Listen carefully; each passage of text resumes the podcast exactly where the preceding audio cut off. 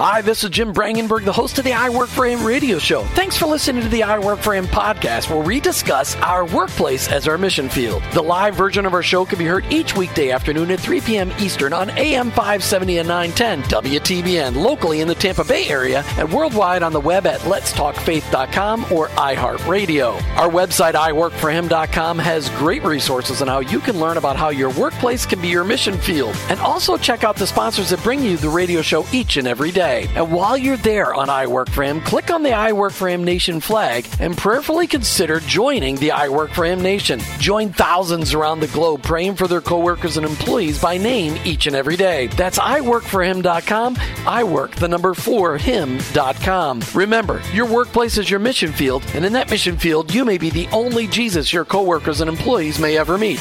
Thanks again for listening. I hope this broadcast will make an impact on your life so that you'll never look at your workplace the same again. Let's get to today's show. You've tuned into the fastest one hour in Christian Talk Radio. Super big thanks goes out to Jose Cruz today. He'll be holding it all together today. Have you joined the I Work for Him Nation yet? Have you made that commitment to to start praying for your coworkers and employees by name each and every day? Have you just thought about, hey, what kind of an impact can I make on my workplace and how do I do it? Maybe you're saying, listen, Jim, but I don't lead anybody, I don't supervise anybody. It doesn't matter. You can impact your workplace by loving those people that you work alongside and start praying for them by name each and every day. Look for ways to serve them, look for ways to befriend them all along being a person of excellence in your position because any Christ follower out there should be the best, the brightest person in their position. Go out to iworkforhim.com, click on the I Work for Him Nation flag, and see what it's all about joining the I Work for Him Nation. And when you do decide to join, it'll send me an email, and I will personally send you an email back along with a copy of the I Work for Him commitment, the covenant that says, hey, I'm going to start praying for my people. Romans 12, 2 reminds us of the paradigm shift that has to happen in our minds in order to really follow Jesus in our workplace, really to follow Jesus, period. It says, Don't copy the behaviors and customs of this world, but let God transform you into a new person by changing the way you think. And honestly, that's what this show's all about we're trying to get all of us to stop acting the way religious people act and start acting the way that Jesus acted and the example that he set for us. You know, every day on I Work for Him, I try to bring in challenging discussions, guests that really understand what it means to just connect their faith with what it what they do on a day-to-day basis. And today I've got a very good friend of mine, a lifelong friend of mine, Larry Miller joining us. And he's he is a manager, kind of he's an operations manager for a large corporation within the United States of America. And I'll let him tell it if he wants to tell it. But here's he's a guy that has demonstrated to me on and on again how to love the people that work for him. And he's got lots of people that work for him, and his people love him. And I really wanted to bring him on the show just so you could hear how do you eh, how do you really how can you be an excellent manager and how do you demonstrate love to the people underneath you successfully? And and so I just want to welcome Larry Miller. Larry Miller, welcome to I Work for Him. Jim Brangenberg, how are you today? I'm doing great. I'm glad to have you on air today. You know, Larry, as as a manager, how does your work give you a unique vantage point into the brokenness of the world? Oh, Jim, I, I believe I work for one of the best conceived companies in the world. The hub and spoke overnight distribution system. I won't say the name, but maybe somebody can guess who it is. Um, was truly. Well, you can certainly give him a plug. If you want to give him a plug, it's fine. I just didn't know if you wanted to do that or not. Yeah, you know, FedEx. There you go. okay. Okay. But anyway, that that hub and spoke overnight distribution system was uh, truly innovative approach to cargo delivery. But what people don't know, or most people don't realize, is equally innovative was uh, Mr. Fred Smith's implementation of systems that ensure its management staff are true servant leaders. Each manager gets graded each year in an anonymous survey by our employees on how well we treat them. Our raises and bonuses are impacted by how well we score on these anonymous surveys. In other words, you better do it. I mean, not not like it's not a threat, but you know they're they're they're buying into it. You know, and uh, it's a key uh, key fundamental of what we do there. Well, um, it's got to be it's got to be it's got to be fun, but it's got to be tough because you are part of a large corporation. FedEx is monstrous. How many employees are there with FedEx worldwide? Do you have any idea? Mm, hundred thousands, over hundred thousands, I believe. Yeah, it's it's you an know. amazing an amazing number, and, and and it's great that they actually care. FedEx as a corporation cares how you treat your people. They want to know. They're basically doing a 360 review on you, saying, "Okay, Larry says he's doing a good job, but what is what is what do his people say that he's doing?" So they're actually checking on you it's a it's a great. I, I I think it was a pretty novel approach at the time. I mean, I've been there for 35 years, and uh, we've done it every year since. And I'm sure they did it the few years that I wasn't there yet. Um, but it's it's really key to us keeping people motivated and engaged and, and happy, happy, treated with respect. You know, um, there's nine fundamental things that we're graded on, and uh, we we all you know, we're always checking them every quarter. We got to review how we're doing against the. Uh, it's called the SFA, Survey Feedback. Um, I don't know what the A is, but anyway, um, it, so, it's. I, I'll, t- I'll tell you what, Jim. When I was I was a courier for 13 years, I was probably you know as blue collar and you know tough tough guy as there was. But once I saw a management guide and started realizing that you know this this company has really got a moral compass and it's really you know puts the way we treat the employees as the number one you know number one factor towards our success. You know, um, it's uh, I don't know. It, it, it kind of synced up to what I felt like my parents taught me as a kid how to treat people. That's right. We've got a guest on the studio on the studio line today that is a lifelong friend of mine, Larry Miller. Larry wrote a book for his daughter Liz that was all of the experiences just great ways to become a great leader in the organization. Larry's an operations manager for FedEx after doing and has been at FedEx really almost since the beginning, but for almost 35 years. And I loved what he wrote for his daughter. And I said, Larry, would you be willing to share that with our national audience? Because what you said to your daughter is something that every leader needs to hear. Larry, welcome back to I Work for Him. Yeah, hey, Jim. All right, so you you got many people working for you from lots of different cultures and lots of different backgrounds. How do you? I mean, and you're hiring all the time, I imagine, but I know that you keep people a long time. How do you find common ground with them in order to manage them? You know, uh, I'm a, I'm a white guy. I grew up in in a town that was like 99% white. I work in Newark now. Now I'm the white guy. I'm I'm the minority. Uh, it's an extremely diverse environment. Uh, like we and I, we can only succeed together via a culture of mutual respect of, our cultural and religious differences. Um, the only colors we have there that matter are purple and orange. You know, it's it's tough work, Jim. It's really tough work, and uh, we either succeed together or fail apart. That's about the size of it. Um, as far as I, I try to refer to what we do as box sport and if we lose that box sport, jobs will be lost. You know, in the NBA or in the NFL, if they lose, they still have a team that's going to pay them. It doesn't matter what their record is. But if we lose, that's it. No company. We, we, you know, you know who we're fighting. Yeah. You know the companies we're fighting. That brown one, right? Yeah. So we we we, we all got to be in it together. Uh, we all just really work and having a, a, a respect of um, religious differences, skin color, language differences, um, yeah, sexual orientation, the whole thing. How many language differences do you got there in your office? Uh, this is French, Spanish, uh, some of the, uh, I don't know, some African dialects and stuff like that. So four or five, maybe I would say. It's it's got to be a challenge, but you're in a you're in a melting pot. I mean, you're just outside of New York City, and so you're in a melting pot. But you've got an opportunity to really make a difference. A lot of those people working for you probably never ever worked for a manager that loved them before. And, and so they've got an you've got an opportunity to really be almost like a father figure to them. Certainly now that you're you're uh, reaching middle age. So how? I mean, do you ever get people to come back? I mean, that have maybe have left uh, work underneath you and gone gotten other jobs. Have they ever call back and go, "Hey, Larry, I got to tell you, that was the greatest job I ever had working for you." You ever have people call you back and say that? I, I'm not going to say that's happened. I, I, I, unfortunately, there have been people where you know, they just kind of made a big mistake and ended up being terminated, and uh, and unfortunately by me. I mean, it's nothing that is ever enjoyable. It's Right. part of the job, but it's a very difficult part of the job. And amazingly, you know, I'll hear back from them, "Hey, Larry, let's go grab lunch. Let's go, you know, you know let's go grab a beer or, or whatever." And that's probably the proudest thing I am. And and I love what you say, Jim.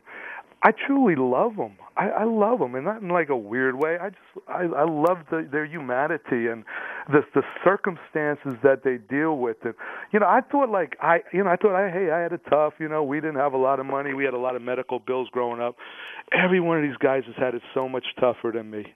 Every one of them and and uh you know dealing with gang violence in their cities or I, I had a guy from one of these countries uh, in Africa it might have been Liberia and um he, uh, right before he came over uh, he was given um what's that called where the refuge and what what happened was he was in a lineup of people and the the militants were hacking off arms and they'd go up to each one and go short sleeve or long sleeve and that's what determined where their arms got hacked off.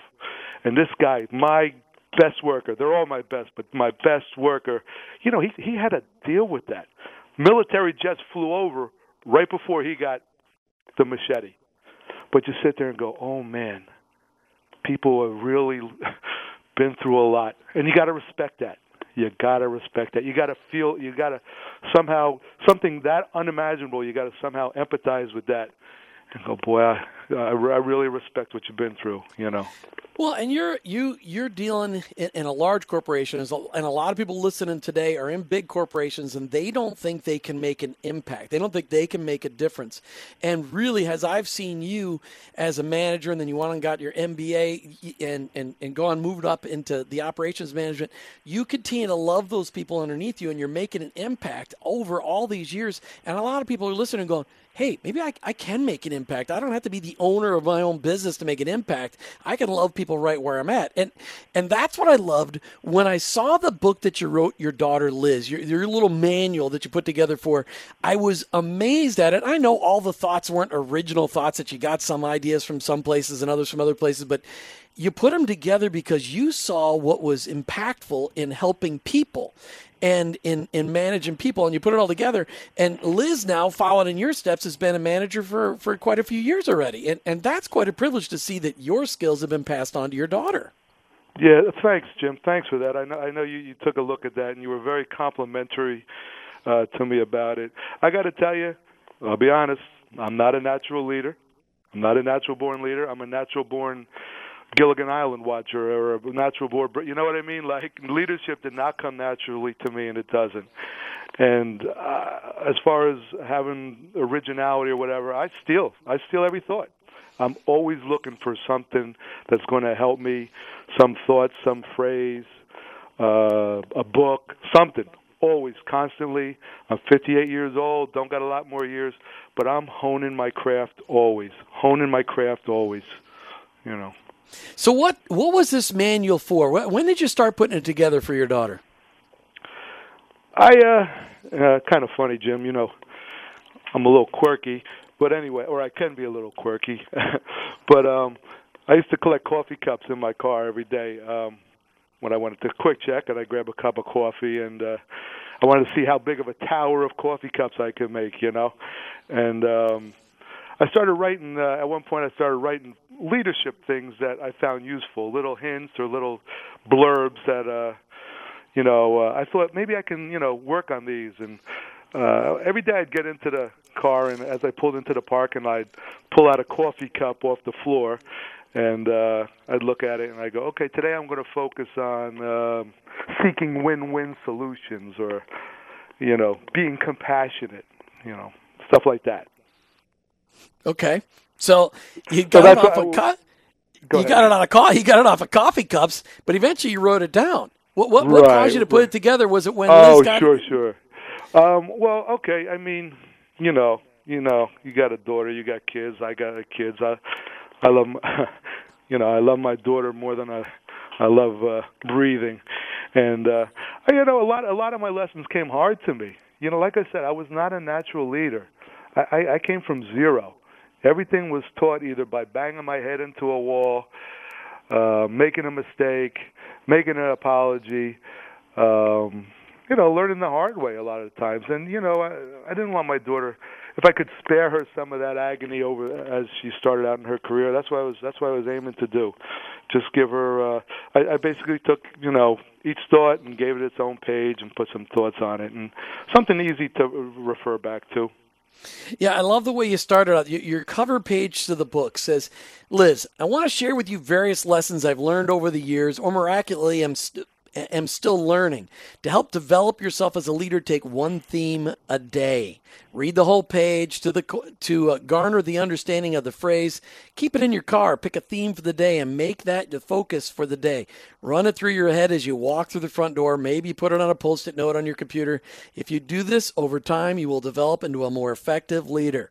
The tremendous leader you are always destined to become. Love always, Dad. And it's just it's powerful. I mean, it's a legacy. What you did for Liz was create a legacy for for her, and and, and you compiled a bunch of ideas. You kept her from having to read a whole ton, a, a whole bunch of books, though. You know, these younger kids probably need to learn to read. Yeah, I don't know if that's her thing. You know what I mean? I've not met a um, millennial that really likes to read a lot.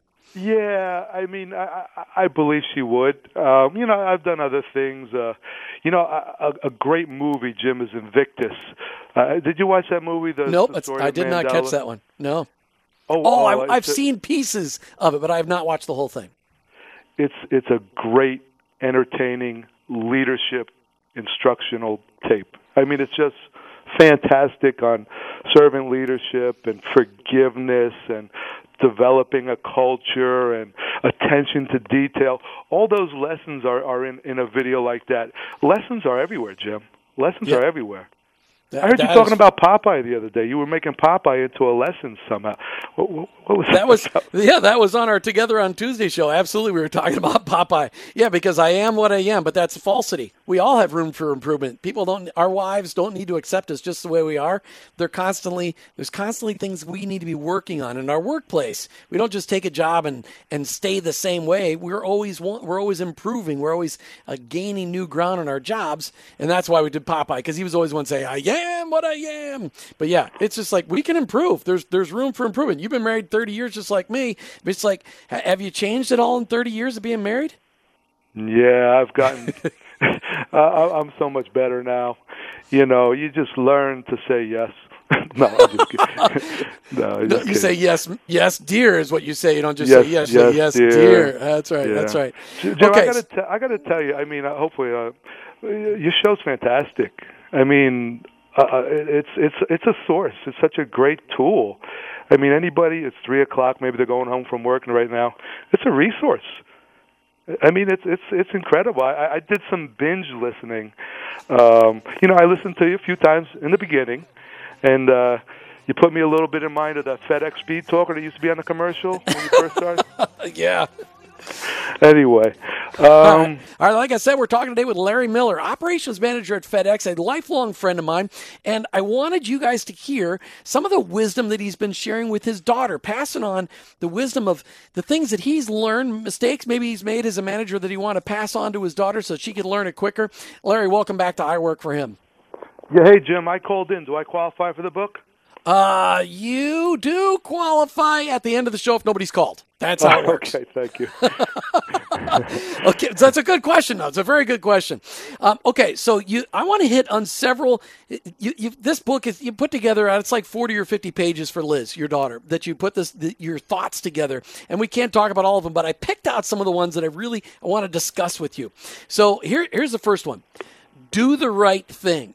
The answer to every situation do the right thing. Don't cheat, steal, or lie. Follow corporate policy. Follow your moral compass.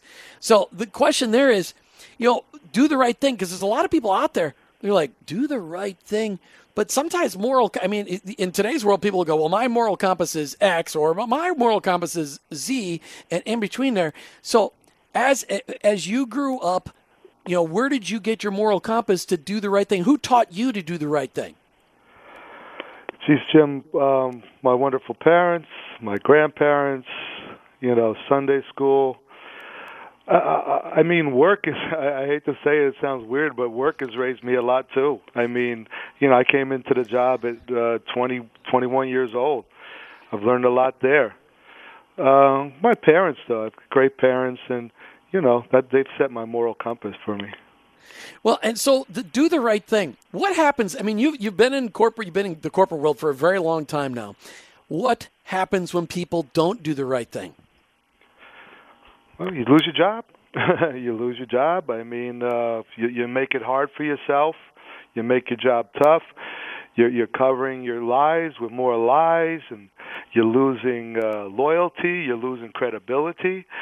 Um, you know, here's here's how it goes, Jim. I'll, I'll have a decision sometimes, and you know, it'll be left hand, right hand, whatever. And I'll go, my boss gave me this when I left. He's a great boss. He was a great boss to me. And I said, just give me some advice as I go up into management. And that's all he said. Do the right thing. I'm thinking, geez, thanks, you know. but you know, 21 years later, that's that's like, what's the right thing? Do the right thing. I don't know. Do the moral thing. Do the do the human thing.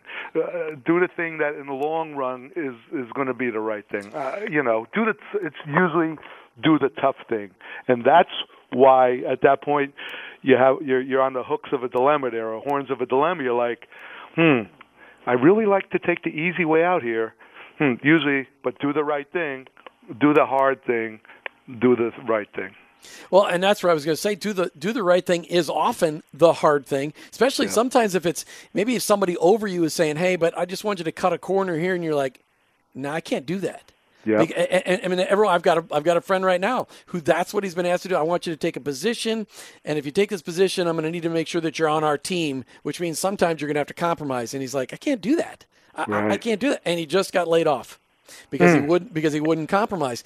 But a lot that's not normally the case. A lot of times people are rewarded for doing the right thing, but sometimes doing the right thing is hard to do, especially when it involves serving those people underneath you because sometimes it's easy to take the shortcut, but sometimes the right thing is to take extra time outside of work and invest in your people in order to bring the best thing out of them because a lot of those people don't have anybody speaking truth into their lives. Well, you know, I think we have a very forgiving culture where I work. Um, if you can, you know, if you make a decision and maybe it ends up to be a questionable or wrong decision, but you have a, a, a rationale that has morality behind it, has you know integrity behind it, and you can sit here and go, "This is why I didn't do that," and you can explain it. You're not gonna you're not gonna be in trouble. Not not not where I work. Yeah, and that's and that's important that people at least recognize the fact that you're trying to do the right thing, and that's doing the right thing. It, it, seems like a simple thing. I mean, it's something 60 years ago nobody would even have that as something you need to be told. But in yeah. our world today, you need to be reminded all the time because we have we have a lot of examples of people that haven't done the right thing that are leading in, in lots of different places. All right, number two, see the person. This is one of the most powerful things you wrote down. See the person. Recognize the humanity the in, and I'm just going to add the uniqueness of each employee and customer. Eye contact is vital. Treat the cleaning crew as you would the CEO and all those in between. That's a powerful statement because as a manager, leader, supervisor, the, most powerful thing, thing you could do is to value your people. Sure. So how's yeah, that made an impact I, I, on what you do? Took, I, you know, I tell you, I, I got these things from everything. That, that's from uh, Bruce Springsteen okay. Badlands. I want to I want to find one person that's not looking through me, and that really resonated with me one day as I was walking into work, and I'm like, I walk by this guy every day, the security guard out in the booth. I go and I'll give him a nod of the head or a, or uh, a quick smile or something. I go, but he's human, and I, I bet there's a lot to him. You know what I mean? There's a lot more to this guy. A lot of them happen to be African, you know, from Africa. And that particular day, I just I I, I kind of stopped and took some time and talked to him, and you know, really went back and forth with him. And, and ever since we've been friendly, you know. And I said, can I do that all day? Can I do that with every person I see? Uh, on some uh, on some level, you can. On some level, you can. You know, I, I I know this sounds crazy, but if I walk in the hallway and I smile at somebody, I'm holding that smile for a couple seconds after you walk past. I'm always getting evaluated. All the managers, all the leaders are always getting evaluated by the people on a, maybe a lower corporate position, and they're they're looking to go, is he real? Is he fake? And maybe holding that smile a little longer maybe that is a little fake, but I want them to know I'm not just putting on a face for you. You know, I mean, I am glad to see you. I'm glad the to the cleaning person. I'll ask about their weekend. How's your kids? And and people notice that. And next thing you know, you're the good guy. You're the nice guy. You're the ones everyone wants to work for. You know, um, if if if you if you don't care about people, they won't care about you. Yeah, that's right. Hey, we got to take a break. I'm sorry to interrupt you. We're taking a break. And Larry, that is a phenomenal example of, re- of reproducing what Jesus did with people. He never looked through people. He dealt with people one on one. He made them he made them know he was right there in front of them. Larry, right before the break, you we talked about two of your points do the right thing, which seems like a simple thing. As a manager, we should just naturally do the right thing. Yet in today's world, it's pretty countercultural because doing the right thing a lot of times means we have to put ourselves second. Have, have you have you seen other people? Have you ever struggled with putting yourself second? Maybe that's maybe that's a good question. Have I ever struggled putting myself second? Uh, I don't know if it's natural to put yourself second, but but you need to do it. You have to subjugate your ego to be an effective leader, in my opinion. Um, yeah, you got to. You know, you don't have all the answers. You know, that's for sure. Yeah. So uh, it's. I, I don't think it's natural, but I don't really seem to have a problem anymore doing that. Mm, that's fantastic. The second point you made was was such a phenomenal example of what Jesus demonstrated as well. See the person, and, and, the fact that you because everybody is a unique creation of God, and to see those people, to see the value that they are. As you started talking about one of the guys that was working for you, that, that that came from Africa that went through tremendous adversity just to get to this country. Uh, how and to understand that and see that in your people, Jesus was so good at that. And as a manager, to see your people and make sure that they know that you really care, that, that's such a huge thing. Your your third point that I wanted to grab on today was, and I wanted you to explain this a little bit more. Improve group culture. Look for common causes to get your team working towards a goal. Make your group special. Hard work can be fun. That's great. Set the tone. Recognize and encourage all acts of teamwork without fail. Tell me what this looks like because this is one of those things where you know people are like it's a job. I don't I don't go to my job to have fun. I just go to my job to get a paycheck. How do you take a job, make it fun and create a team? I mean, our work's really tough, Jim. There's a lot of boxes out there, and they just keep coming and coming and coming. And you know, especially at, at Christmas time, the boxes, you know, it, it it gets to be very challenging. But the, but the leader, you you have to set the tone. You got to bring passion to your work. It, it, it'll be infectious to if you if you have passion, if you have ex, excitement, it, it'll get infectious to your group. Um, I always have like what I do in my work groups is I'll always have them vote on a name for themselves. Uh, we've had the Blue Bulls, the Spartans, a couple others. Um, uh, you know, what team doesn't have a name? And it makes it a little fun. You know, at the end of the day, when they're all kind of getting tired, and and I, I need to cheer them up. What am I going to do? Let's go, secondary one. You know, we, we call ourselves the Spartans, and I go, "Come on, Spartans! Come on, Spartans!" It's just a thing. It's a thing that we can all gather around. Um, you know, specifically when when I see people doing the right thing, I always try to you know, compliment and notice the action and, and, and compliment them by name. Um, if I see Ron helping Andre, I'll say, "Hey, Ron, great job helping Andre with that heavyweight. Uh, you know, it was great the way you two worked together. That's great teamwork." Um, Gloria, thank you for being kind to Paula, helping her fill out her time card. I really appreciate that. Um, every review we do for the people, well, I'm always highlighting teamwork. Um, every every work group meeting, I'm talking about the teamwork and acts of teamwork I've seen. Um, is such a contributor, is such a contrib- contributor to our productivity. Teamwork. It's an invisible thing. I mean, I can count how many packages they they lift and, and load. I can count that. But the teamwork, you really got to be there and, and, and notice it and, and talk it up. You know, um, I always tell my guys, um, if you want to be, if you want to have a great team, if you want to be a great team, and they do. Anyone on a team wants to be a great team. You have to be a great great teammate, and that's what I tell them. Each so, one's responsible to build a great team. Do you ever do anything outside of work with the people that you supervise, your teammates? Do you ever do anything to build that team outside of the workplace? I mean, I've had some people over for pool parties. I know a lot of the stuff's a little, you know, not hmm, uh, maybe I don't know if it's frowned upon, but whatever. I, I have people like your insurance company would say, "Oh, I don't think we want you to have 20 of your work people over," you know. but we've done stuff like that.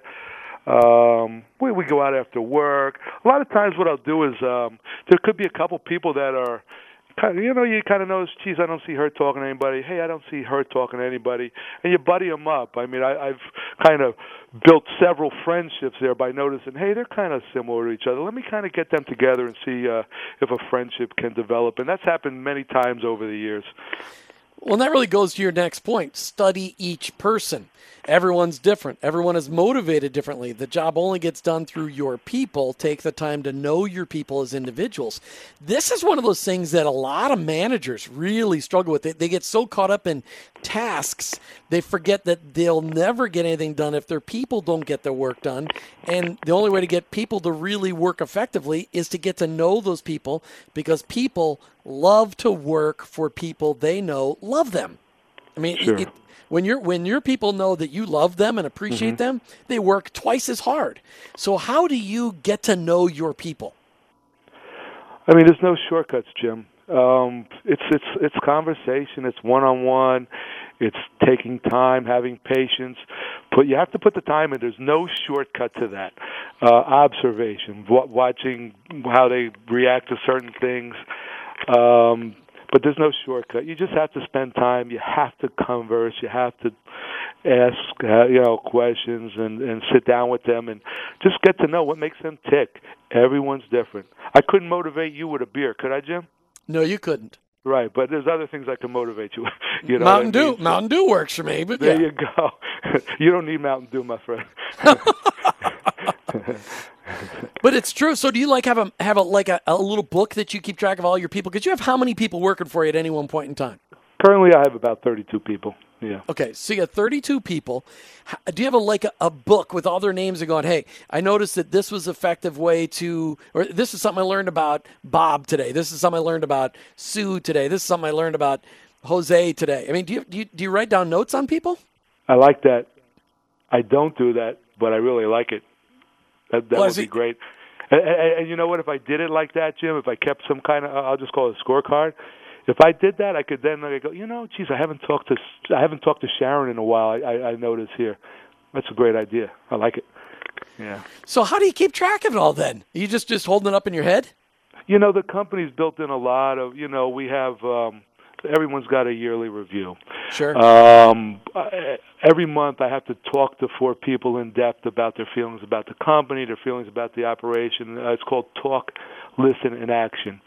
And so that's that's built in, you know, just the uh, yeah. But you got thirty people. If you're only talking to four yeah. of them, I mean, you're not really yeah. touching their lives. So, so, I mean, your people are all, you guys are working out of a big hangar that is at the Newark airport and it's looking across into New York City.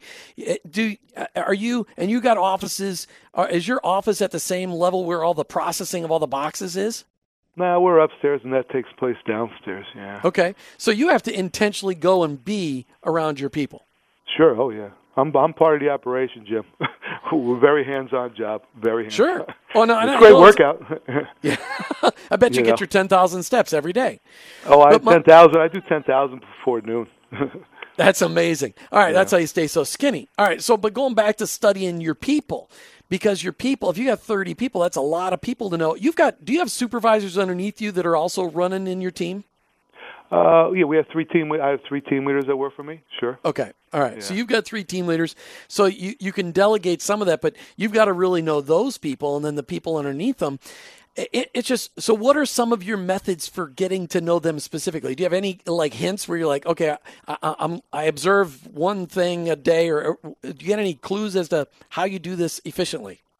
Well, I'll tell you, uh, my my the team leaders that work for me, you know, they, they know how I feel about the people. I mean, all the managers there are good people and care about their people, but you know, they know.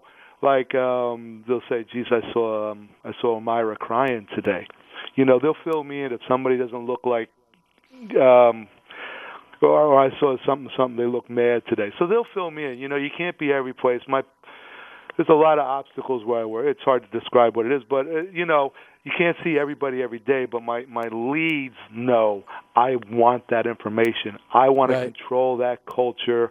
What's going on? I want to know everything, especially that kind of stuff. Especially that kind of stuff. You know, who who's who's suffering, who's having a bad day, who's having a bad week, and I want I want to help address it. You know, and, and talk to them. Well, and, and it's those kinds of observations, and I recommend to people say, listen, look for look for ways for people when you when you see somebody whose countenance is a little bit different today than it normally is. Look for ways to go and have that conversation with them. And as a manager, I love those opportunities because I love to go and pray with those people.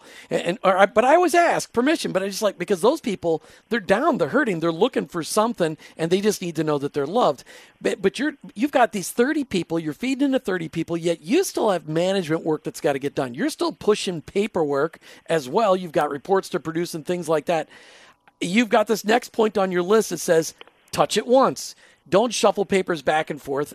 Act, file, or discard. Same with your email. Do you, your organization skills at work will give you more time at home. Don't steal your own time. That is so powerful. How do you get it all done and maintain your schedule? I mean, if if the fact that I collect coffee cups wasn't enough indication to you, I got to tell you, it's a constant battle for me. Um, what really helped me personally was a book called The Checklist Manifesto. Have you yeah, heard of it? powerful. Oh, powerful, yeah. powerful. Atul, I've read it. Atul Gawande. Oh, you did, right? Yes, I have. You know, Jim, when I was a courier, the job was very easy for me. It was you go from here to here to here to here, one step in front of the other, one step, and then full speed ahead. You know, full speed ahead. You got to finish your route and I, I kind of use the check the checklist manifesto in that same way, where I, I prioritize my day. I go from one, put one foot in front of the other, prioritize, and work my way down the list.